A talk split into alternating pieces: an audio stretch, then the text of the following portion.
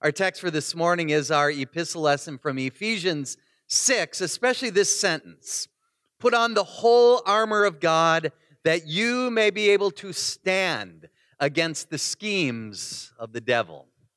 This is our text. So, what is it that would cause you to take or make a stand? So, I was thinking about that question this week. I thought back to a time quite a while ago when our daughter Ashlyn was in fifth grade and our kids went to the school that was attached to our church in Milwaukee. And so we were able to kind of keep an eye on things that were going on as the kids were going through school. And as I said, Ashlyn was in fifth grade, and you know how fifth grade girls can be. she hung around with three other girls. It was kind of this pack of four little girls, and they did everything together in school and after school and on weekends and whatnot. And lo and behold, there came a time when three of the girls turned on Ashlyn and began mistreating her. And today, I suppose you would say that they were bullying her. And this went on for quite some time. And, and finally, I had reached my limit and probably did something I maybe shouldn't have done. But the girls were out at recess one day and I had had enough. And so I gave those three other girls a piece of my mind. And I asked them to put themselves in Ashlyn's shoes and to see how it would feel for them if they were being treated the way they were treating her. Well, it wasn't too long after that that things turned around, and of course, they were friends again, and everything was fine. I just had to take a stand. So, what is it that causes you to take a stand for your church, for your faith, for your Lord? Or maybe to ask it another way, what is it that would keep you from taking a stand? For most of us, we would probably answer that question with that one little four letter word fear fear of our own inadequacies, uh, fear of the unknown, fear of retribution, fear of people making fun of us, fear of the enemy himself. The Lord knows, especially in this day and age, that He needs His people to take a stand in the midst of this dead and dying world. He needs people to take a stand against the spiritual authorities, against the spiritual powers, against the spiritual enemies in this dark world. He needs people to take a stand against the devil himself and all of his fiery darts that he slings at us and against this world day after day. So, what is it that keeps you from taking a stand? I want to examine that question for a few moments this morning. Fear is one of the things that lies at the root of our sinfulness as human beings. Before the fall into sin, human beings had no fear. They had nothing to fear. Can you imagine what it must have been like to live in the Garden of Eden where Adam and Eve were comfortable, they were relaxed, they were at peace because they knew that their God was present with them, that He took care of them, that He provided for them, that they had everything they needed. But the very moment sin entered into the world, Adam was afraid when he heard the Lord God walking in the garden in the cool of the day. Sin separates us from God. And separateness from God is the cause of our fear. So, what is it that would cause you to take a stand? Not too long ago, a father wrote a series of letters to his children that were published in a series of magazine articles. And in one of them, he wrote this. And I wonder if this will uh, amplify with you as it did with me.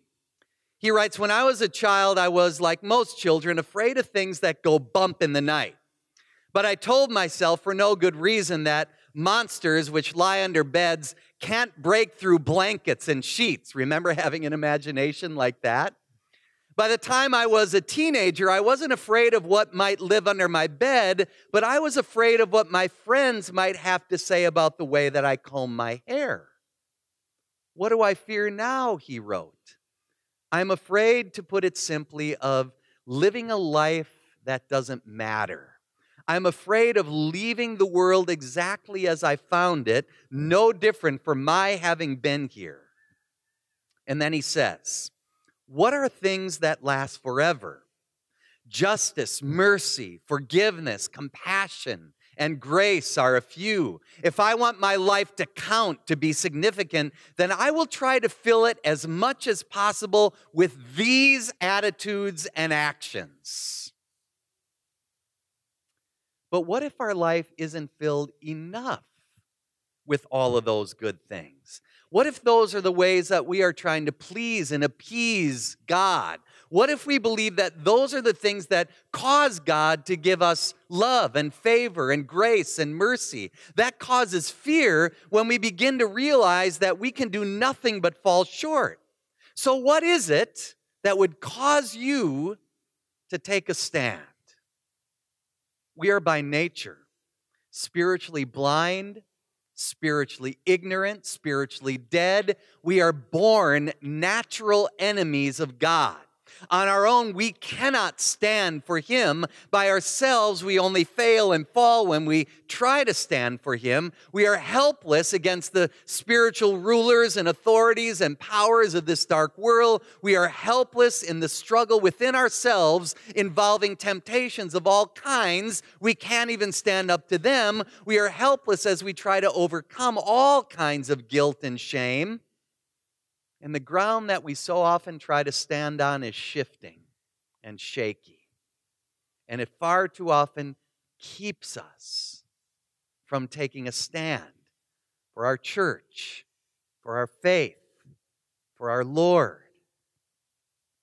And in the midst of all this, what is it that would cause you to take a stand?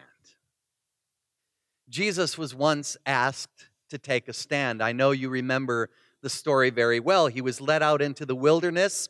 He fasted out there for 40 days, no food, nothing to eat for 40 days. And the devil seized that moment and he came to Jesus. He said to him, If you are the Son of God, tell these stones to become bread and take something to eat. But Jesus took a stand. He said, It is written, Man does not live on bread alone, but on every word that comes from the mouth of God. But the devil didn't give up there. In fact, Satan had him stand on the highest pinnacle of the temple, and he said, If you are the Son of God, jump down from here. I know that you'll be protected. And Jesus stood firm.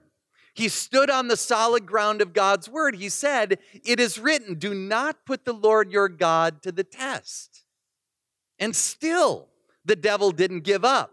Satan took Jesus to a very high mountain. He showed him all the kingdoms of the world, and he said, If you bow down to me, I will give you all of this. Standing straight up, Jesus said to him, Away from me, Satan, for it is written, Worship the Lord your God and serve him only. It was the firm foundation of God's word that enabled Jesus to stand up to all the tricks, all the temptations, all the tactics of the devil. And through all of this, what Jesus was doing is he was standing up for you. He overcame every temptation for you so that he would live a perfect life in your stead because you cannot do that. You never could and you never will be able to. So Jesus did it for you. And he survived the battle against the enemy because he had on the full armor of God, including and most importantly, the sword of the Spirit, which is the word of God. And you have that very same weapon. What is it then that would cause you to take a stand for your Lord, for your church, for your faith? Martin Luther once put it like this. I love this quote from Luther. He said, The Bible is alive, it speaks to me. It has feet, it runs after me. It has hands, it grabs hold of me. God's word causes you to stand because God's word is filled with Jesus and he causes you to stand. He stood before Herod and Pilate. He stood before the crowds and the leaders. He stood before the soldiers and, and he even stood before the devil himself and he looked all of them in the eye and he said, Even if I die, yet will I stand. And stand he did outside the empty tomb on the third day. And so, standing at the foot of the cross, you and I are covered in the blood of Jesus to forgive us for our sin, for our fear, for our guilt and shame, all those things that permeate our lives. After his resurrection, Jesus stood on the shore while his disciples were fishing out there on the Sea of Galilee. They didn't recognize him until he spoke his strong, reliable, trustworthy word. He stood there on the shore and he worked the miracle of the great catch of fish. And then he called them into shore and he fed them with food for their bodies and food for their souls.